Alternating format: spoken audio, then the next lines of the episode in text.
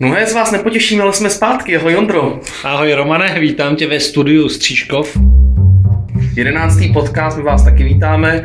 Tak a jsme tady a já jsem zaslechl nějaký vtipný fámičky, něco o mně jsem slyšel.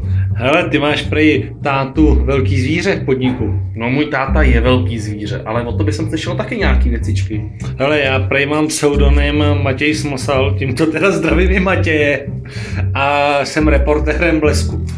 No tak Ondro, ty jsi tomu vždycky tíhnu trošku k tomu bulvárku, takže já se nedivím, všichni to víme, jestli trošku na ten bulvár zaměřený. No a je to tady. Přesně tak. Ale je pravda, že když jsme u těch pseudonymů, tak i jedna osoba známá, která vystupuje pod pseudonymem Absolut, vytvořil pěkný přehled tramvají, které vlastně byly odprodány z Prahy někam na východ a tento přehled je krásný a velmi ucelený a najdete ho na našich oblíbených stránkách pražské tramvaje. Takže, pardon, nás tady přerušila paní, která nás tady ve výtahu se s náma spojila, asi paní operátorka, my vás vítáme v našem dopravním podcastu. Dobrý večer. Já nevím, my jsme vás nevolali, takže spíš se zeptám, co vy potřebujete. Ten výtah je pro cestující, ne abyste si v tom telefonovali a jezdili ze shora dolů. My nikam netelefonujeme, ani nejezdíme ze shora dolů. Před chvílí zrovna si nás objednal pán z podlaží -1 a si ho sáhla do podlaží -2, takže výtah normálně dále funguje a není v tom vůbec žádný problém. Ano, nikam nejedeme, to souhlasí. Tak můžete vystoupit? Nemůžeme. To jako proč? A přijdete za námi? Nepřijdu, pošlu tam ochranku. Dobře, budeme se těšit, naschánou, hezký večer. Já jsem úplně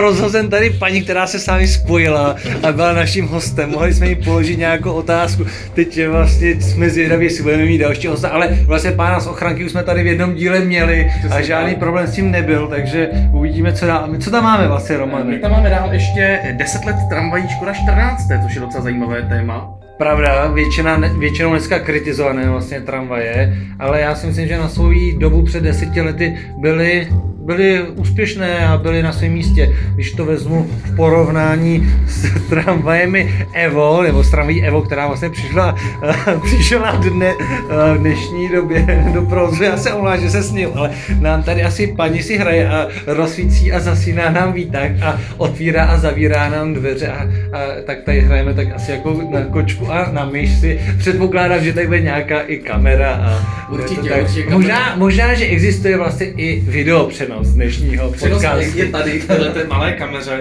My se tady evidentně dopouštíme nějakého přestupku, ale nejsem si vědom žádného. Z našeho aktuálního podcastu se stala možná taková tematika k tomu, na co se může používat výtah ve stanici metra. My tady opravdu vlastně nevytváříme žádnou špatnou věc, ale budeme teď následně za pár vteřin vykázáni. Ne, nebudeme. Ne, byli jsme jenom poslání, paní nás poslala z 0 do -2 a -2 nás nikdo nečeká, takže zase budeme čekat, než si nás pošle někam vejš. Koukám, že dnešní podcast se trošku schyluje k tomu, že tady zkoušíme místní ochranku, ale teda ty poršáci, jak ty na to vzpomínáš před těmi 10 lety? Ale já dobrým, já si pamatuju první den, když tramvaj vyjela na linku 3 a s dědou jsme 14 jeli do Modřan a bylo to krásný svezení, že jo, konečně nějaká nízkopodlažní tramvaj, která i vlastně v Praze se chytla a jezdila pak pravidelně. Jo, já na to vzpomínám taky dobře, ale já bych takzvaným takovým malým mustečkem přeskočil do Plzně z těch poršáků. A to je vlastně taková zajímavá soupravička, co tam teď zkušebně jezdí a je to vlastně soupravička Inky a Varia LF+. A jedná se o to, že vlastně je to taková zajímavá souprava, kdy vlastně obousměrná tramvaj je spojená s jednosměrnou a vznikla z toho taková zajímavá soupravička. Já teď musím přeučit, přichází za náma paní, která se vyhostí z výtahu, takže by nás zajímalo, co my tady děláme špatně. Co tady chcete v tom výtahu? Stojíme tady proto, protože tady teď natáčíme dopravní podcast, ve kterém vás vítáme. Takže my se budeme teď bavit takhle jako... No já se ptám? No, tak evidentně asi budeme muset výtah opustit.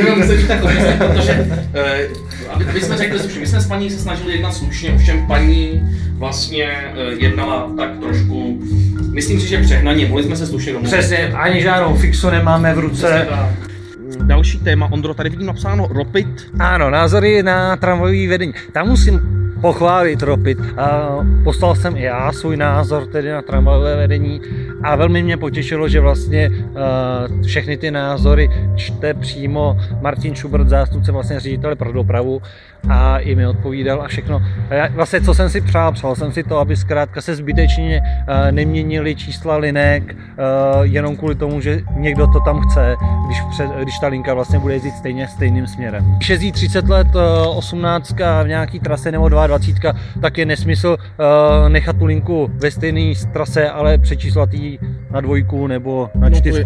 To je absolutně nesmysl vlastně pro nějakou pohodlnost cestující, nebo pohodlnost, abych to řekl, prostě když je něco zajetí a funguje to, proč by se to mělo měnit, že? To je základní taková špatná politika, si myslím. Přesně tak, no a paní teda se nevrací, ale my teda končíme, no, tak hod nemáme to uzavřený tady s paní, ale Vítek zase za náma odjel, tak uvidíme.